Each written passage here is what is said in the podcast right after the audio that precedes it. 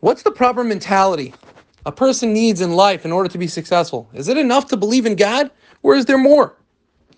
This week's Torah portion talks about the Jews leaving Egypt, the exodus from Egypt, and the Jewish people are being redeemed. And they have this huge miracle, the splitting of the sea.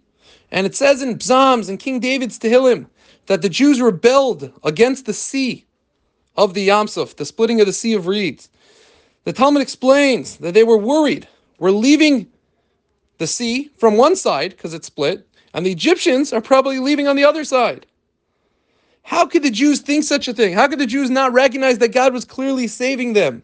After all they went through, the splitting of the sea, the 10 plagues in Egypt, they went through a lot. And God was clearly deciphering the whole time between the Jews and the Egyptians. How could they not believe? Did they really lose faith in God? There's a very important lesson here. Of course, the Jewish people believed in God. They saw what he was capable of, they knew what he could do and what he does do, but they didn't believe in themselves. They didn't think that they were unique to Hashem, chosen from all the nations. They didn't recognize that they were distinct, they were special, they were righteous, and God would save them over someone else.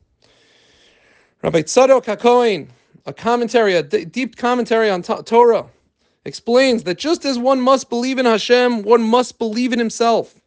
This means he must believe that Hashem wants him and he was created for a reason. Every morning there's a prayer that we say called the Modeh Ani, thanking God for giving us another day of life. In that we say the phrase Rabba Emunatecha, which means great is your faithfulness.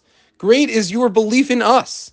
We have to recognize if God gave us another day, that means God is saying, You have a unique mission, that I believe in you. You could fulfill this.